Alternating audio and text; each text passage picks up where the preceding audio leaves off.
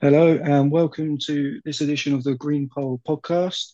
I'm Thomas. Tonight I'm joined by Kieron, or Tibbo, as he allows his friends to call him. Hopefully, I'm in that bracket, mate. Of course. Yeah. How are you Today doing? we're here. Yeah, I'm not too bad, mate. Yeah, not too bad. Uh, today we're going to discuss our narrow defeat up in the northeast against Newcastle. Um, yeah, just a bit of a tough one to take, another late defeat, but uh, we'll get stuck into it and discuss everything that happened today. So, uh, Kieron, first of all, um, how did you assess the game? Just the the overall result and everything. Uh, I think obviously it was it was very one-sided in terms it was it was quite one-way traffic in terms of Newcastle having most of the ball, having the majority of the um the shots as well. Um, I think Fulham Fulham didn't really they didn't have the moments they had against Chelsea and obviously in our previous results or all the chances even with Mitrovic on the pitch. Um, we did have some good moments where we did play play well. Um, we did build up very well, but the, the end product wasn't really there, unfortunately. Um, but um, of course, there's many reasons why this could be. Of course, it's been a pretty stacked run of fixtures, so tiredness could be a contributing factor. But um, mustn't take anything away from um, from how well they did holding it holding it to nil nil for for that long. Of course, as you as you said, a sucker punch blow um, in the in the last couple of minutes again um, to sadly take take the um, snap for them to snatch the three points away from us. Um, of course, we've we had a, there was a penalty which was disallowed after some sort of weird, bizarre um, double kick thing. We'll get onto that in a bit. I, I have no Yeah, idea what, what went on either, but yeah, overall, I mean, it's a performance we we should be proud of for getting for getting that far and only being defeated narrowly. But at the same time, I think we need to after after watching Spurs this evening, I think we need to regroup and um, definitely prepare to to win that one, the next one. yeah, definitely. I think um, I think you're right with most of the things there, and obviously there are things we'll touch on later in the pod um, regarding how we lost today and uh, why we lost today. But um, yeah, like you're you're definitely right. We can't we can't let this get us down. We have to we have to regroup and um, and go again for Spurs because, like you say, they didn't look at their best today, and I think there's a there's definitely an opportunity to to get the three points. Absolutely. Um, so you know, let's get into those those moments in the game that that turned it. Um, first of all, obviously the Mitrovic penalty. We have to talk about that. I know we've discussed on, on the pod in the past about who should take penalties, and we've all had you know our own opinion on it. But today he he was just unlucky, wasn't he? He just he just slipped.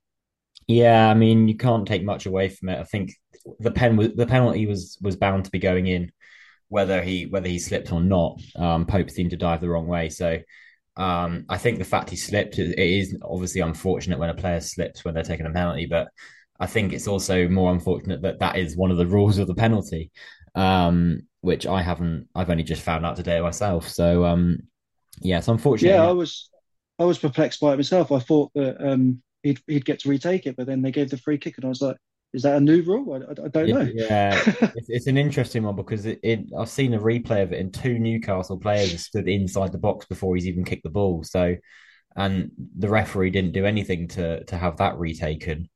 Yeah, Um, we'll get onto him later. yeah, we'll get on. That's some bizarre, but um, overall, I think um, I think Mitrovic he his he's obviously Mr. Reliable. He's the one we turn to whenever we need a penalty. Um, his last couple haven't been up to scratch. They haven't been the best. Obviously, this one today would have been going in, but of course he slipped.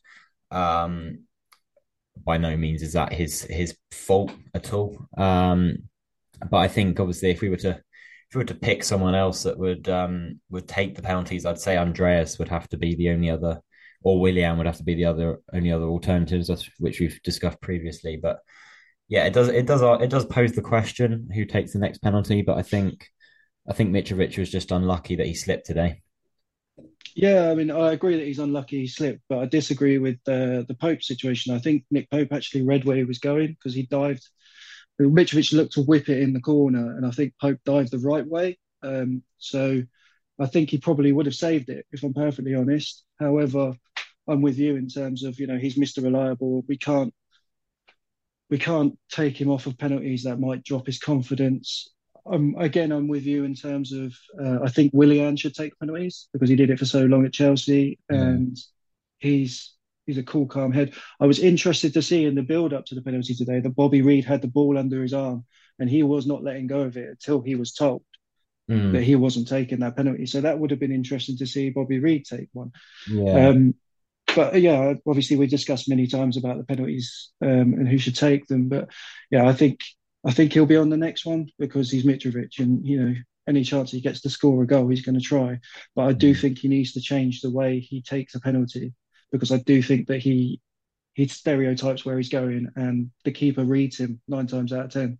Yeah, especially it's becoming more and more common now with with the keepers reading him. So I think he, he needs to change change the way he um scores or, or approaches the penalty because um yeah it's becoming it's it's readable more and more often now. Yeah, um, some of those uh, things we were talking about um, regarding the referee, he had a poor game, didn't he? It was it was it was okay in the first half, but the second half he he, he just fell apart, didn't he? I think he didn't give the first penalty to Pereira, and then I don't think the second one is a penalty, in my opinion. I think Bobby Reid does well to get into the box, but I think he stands on Trippier and then Mhm. Trippier takes his leg. So obviously that's going to be controversial. But I think the first one on Pereira, which obviously Marco Silva's gone crazy about, because Dan Burn pulls him back. He's in on goal. He's one on one. Surely that's a, a penalty and a red card. It But should the, be. ref- the referee doesn't see either of them and has to go to VAR to get the second one. Mm. So for, for me, he's had an absolute stinker there. And some of the other decisions in the game, like when Harrison Reed got fouled and, and he gave a drop ball I back to know. Newcastle, which, you know, just some absolutely crazy decisions in the game. Mm. And yeah, I don't, I don't think that Rob Jones was up to it today. I think he got maybe turned by the Newcastle crowd today. Yeah, he, he he seemed to like he seemed like it seemed like he lost control of the game as it went on. Really, um, not not one of the best refereeing performances I've seen over over all of our Fulham games, but um, yeah, as you said, um, the decisions were all towards Newcastle, um, and VAR actually bailed us out with the penalty, um, even though it should have bailed us out twice if it was actually looking for that um uh, for that Pereira chance. But um, yeah, it should have been it should have been more. It needed to be better, really. Um, you can't really escape that. Not the best. Um, but what's it? It's our Fulham luck with referees, isn't it? Um, you win some, you lose. You win some, you lose some. yeah, definitely. Um, so before the game, obviously Marco Silva did his presser, and he was more angry about the fact that the Chelsea game was only 64 hours ago, and Newcastle had two extra days to to prepare for this one. Um, do you think that that that made a difference today? Do you think that Fulham were looking a bit leggy today? Should there have Mm. been some more changes in the starting 11 going into today, or do you think that Marco made the right decision to stick predominantly with what was working for the last few games? I, th- I think sticking with what worked was was a, definitely a good shout. However, I think putting Kurzawa in, of course, you can't really escape. That was obviously a fourth decision because of Robinson being suspended. Um, he looked a little bit disjointed from the rest of the team. Um, that's not a personal attack on him. I think he he tried his best. Um, he's not had many games under his belt, and therefore we can't criticize him too much. Um, but in terms of other changes, I, I think we needed a bit more pace on the wings um because whenever we were going whenever we were moving forward Willian wasn't though he was involved in the in the in the build up he wasn't making the runs to the to the um to the dead ball line to then get the crosses in. Um and I think we needed yeah we needed a bit more pace because I think Newcastle were big after our our moments in the first half I think Newcastle then began to start reading reading our game a bit more and and um were able to defend um whenever we came forward. So I would it would have been good to see Solomon or, or James start on one of the wings, because um, as you said, I think tiredness is, was definitely a, a contributing factor today. Um, not not at least because we had to travel like halfway up the country, um, just just to just to lose in the, last minute. But um, I think it was definitely a um, a factor. Uh, may have not been the only factor that contributed to the to the loss and the not the best performance, but um, I think Marco definitely has a good a, a has a, a definitely has a reason to be um annoyed uh, because two days to to prepare for a Newcastle uh, since Chelsea game is like surely not you need at least three if not more surely Yeah, well, I, I was discussing this with some friends who I watched today's game with, and uh, you know we've got eight days now until we play Tottenham. So why couldn't the Chelsea game be next week? Mm. Um, so you know, that it, again, it's just the Premier League. You know, I guess favouring the bigger clubs. Maybe you could look at it that way. Yeah, Um, but I, I agree that he, you know, he was probably right to stick predominantly with with what works.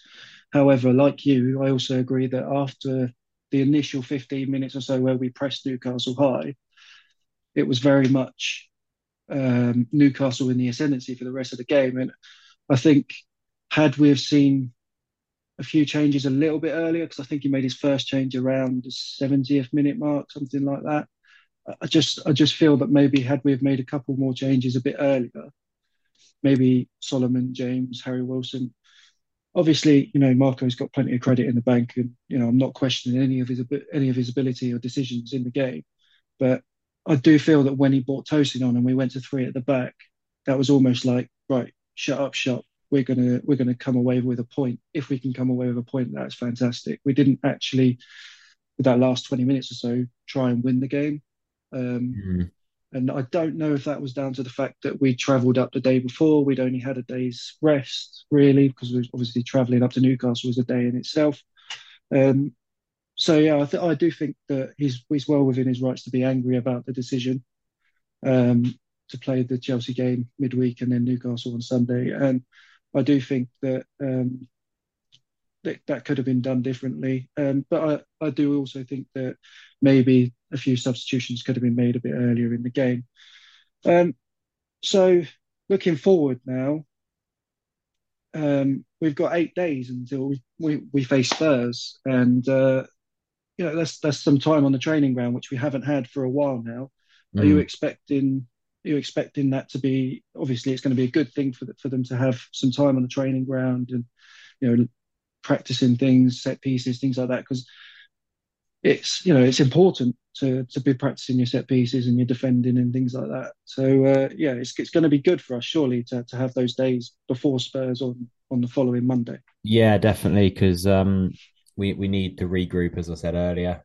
Um, obviously, t- we've had a pretty pretty surreal kind of last couple fixtures. Um, won four. Uh, we won. We've won five actually. We've won five. Obviously, lost this one unfortunately. Um, and then obviously, I think we now need a little bit of a rest just to kind of slow the tempo down, regroup, and just be right back on the training pitch. Where we? Where do we need to improve from the last couple of games? Where can we? Um, what what things are we doing well and practicing just all all the basics? Well, not the basics, but everything we need to practice basically. Um, and with Spurs looking looking very shaky, it's definitely a game we need to go into like Chelsea, thinking we need to leave here with three points because ultimately we do. Um, and I'll be quite disappointed if we don't because I think Spurs are there for the taking unless they turn up against City, um, which I don't see them doing, considering City have just lost to lost to Man United, which means they'll probably bounce back quite significantly against Spurs. Um, so unless Conte pulls a masterclass, which is not very not going to be very common, but it's it's Spurs. They're very Spurs. Um, anything can happen with them, but it's definitely a game we should go into with our heads held in the position that we can get three points here. Um, and I think Marco will make that pretty clear in the training ground this week um, in terms of upping the tempo, upping the levels, and going for the three points. Yeah, obviously Spurs do play City next week, so that obviously gives us a bit of bit of an advantage in Exactly. Yeah, terms that's of re- a good in terms of rest days. You know, um, obviously City won't be an easy game for Tottenham at all, and they'll probably have to put out their first team. Um, so yeah, we've we've surely as Fulham, we, we're looking at that Monday night game under the lights of the cottage, and we're looking to go there, hit them early because they did look shaky from the word go today. And I think Mm. you know Hugo Lloris uh, for the first goals made a big mistake. I Oh, haven't seen it, I've howler. been, I've, I've been told it, it was a huge mistake. So He um, basically palmed it into the back of the net after Saka hit it at him. oh dear. Um, it Um, basically but it knocked him over. It was quite humiliating. so hopefully we can get some shots off on him and, and test him, test his handling, and you know maybe put him under a bit of pressure because you know the cottage under the lights, as we know from last Thursday, Monday under special, isn't it? So any any game under the cottage lights is bound to be a win or some sort of special thing happening. So it just seems to be it's just inevitable. Um, we have to put in a good performance, and I think we will. Um, but we'll save all the Spurs preview stuff for a, another podcast, I'm sure. Yeah, definitely. So, in your opinion, today isn't anything to worry about. It's just a case of all the games have caught up with us. Long journey up to Newcastle, referee against us. You know, just just summarise that. You know, we're in sixth place. We're flying. You know, yeah. this isn't this isn't this isn't going to derail our season. Exactly. It's it's we're still in a good position. Um, not much has really changed. Obviously, Brentford and Brighton have caught us up a little bit. Um, Chelsea gained one point on us. Not that it matters. Um, Liverpool, they're doing nothing, so we don't have to worry about them. Um, but apart from that, we're, we're in the same position. We've still got the chance to overtake Spurs um, next week. Um, and ultimately, the fact we're in sixth is something we should be happy about. And one poor performance against Newcastle, well, one unlucky performance against Newcastle, which we can't really blame ourselves for, shouldn't be knocking the morale at all. Um, at the end of the day, it's Newcastle. They're on top form. They're having a great season. So I think we were bound to lose against them. Because um, if I was have to, if I had to put pick any game during in in this January set of fixtures which we would lose, it would have been that game. So I'm not too worried. Um, but overall, I think we can definitely bounce back from this.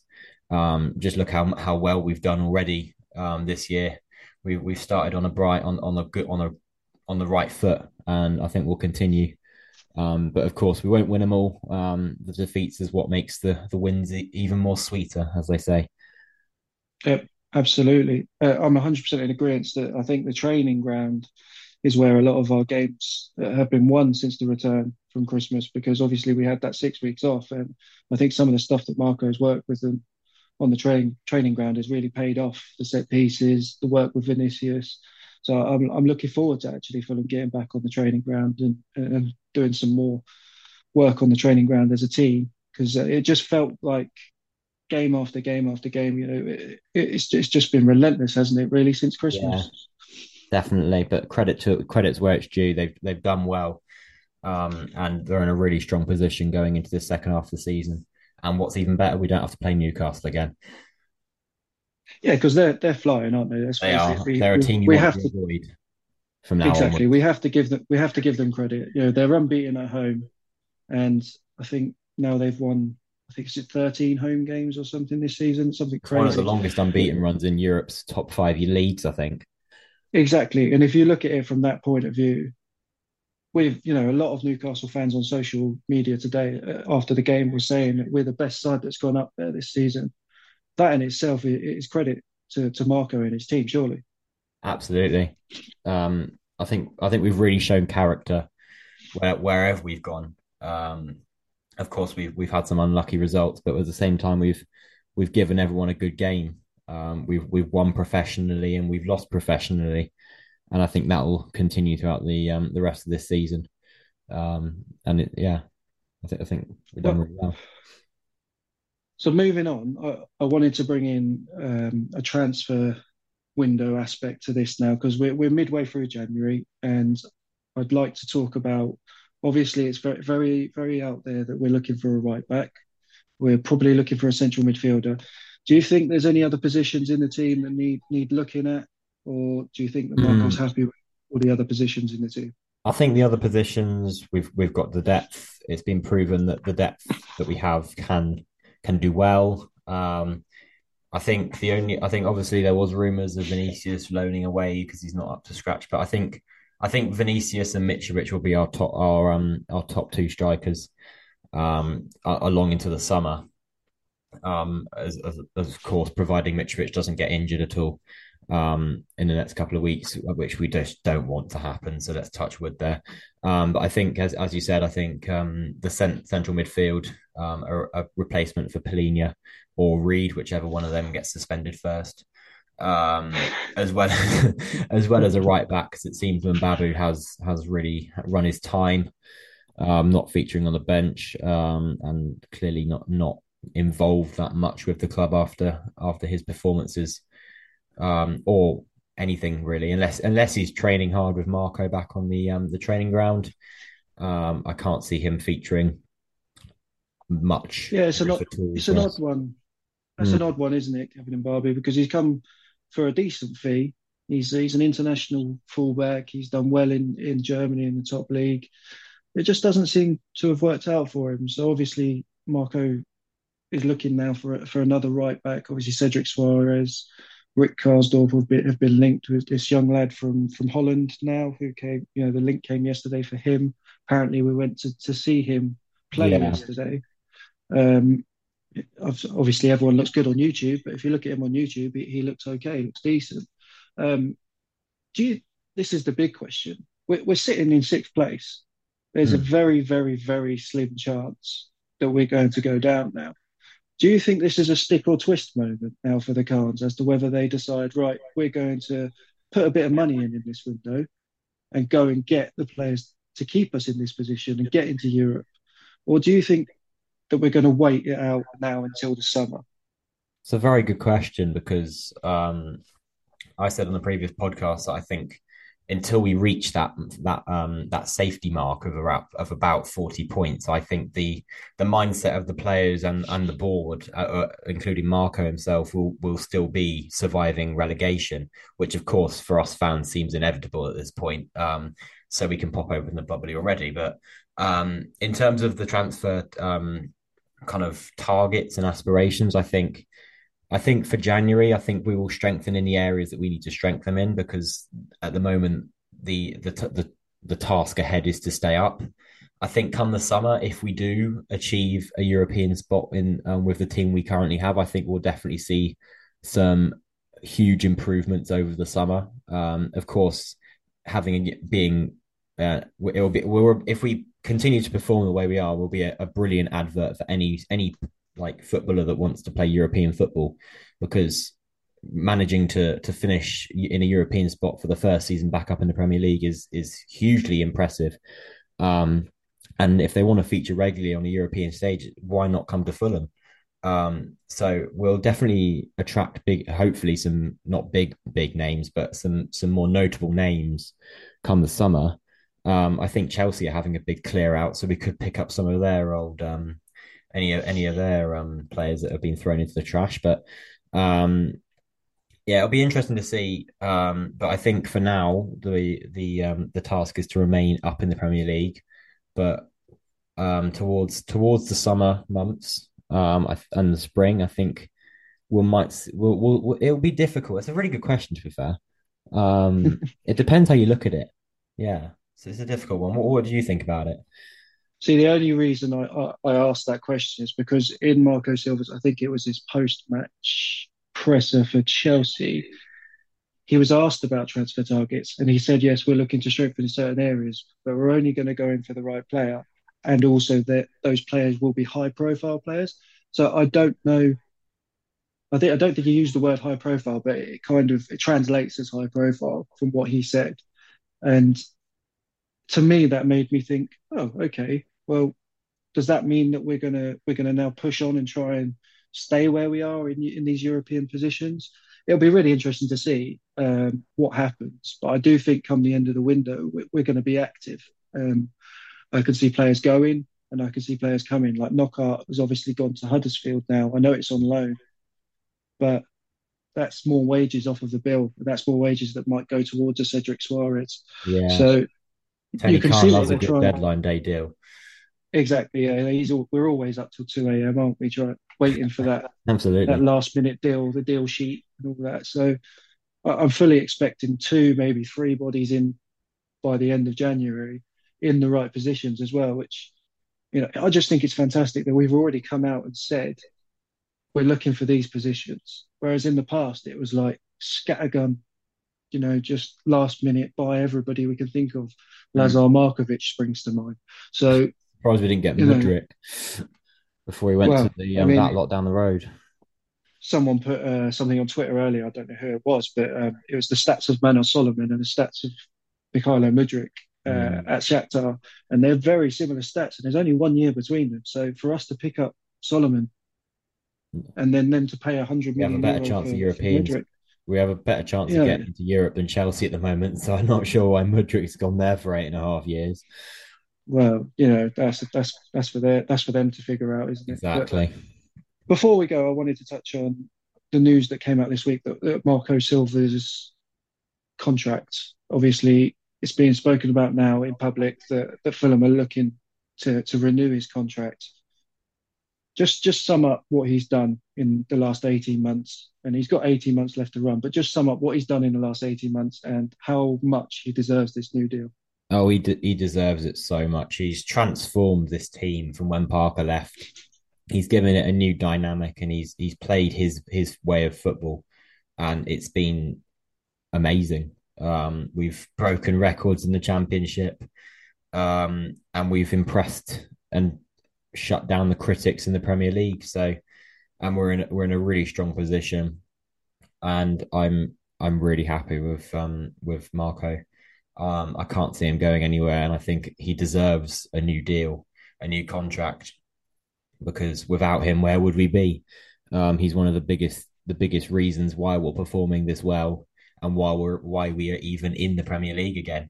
Um, he des- he deserves tremendous credit, and his reputation of his managerial reputation is now it's rekindled after obviously he had some poor seasons with um, Everton, for example. So yeah, he deserves immense credit. Um, I'm really he definitely deserves lifetime contract. I I would say. I was about to say, so you're endorsing the lifetime contract for Marco oh yeah, a, a lifetime contract has to happen. Okay, that's great. team I, I I can think of since Hodgson. Oh yeah, definitely. He's he's right up there. Um, and if we can somehow get into Europe this season, he's he's definitely uh, definitely up there for sure. Right, Kieron, thank you very much for joining me. No Um, worries, I'm sure. I'm sure we'll do it again very soon. Brilliant to Uh, have you always good to hosting chat to you. Done a great job. Have you got? Thank you very much. Have you got any final words for the Fulham fans? Not really. Don't get yourself down, and we'll be we'll be back to beat the Spurs next week. Absolutely brilliant. Right, thank you very much.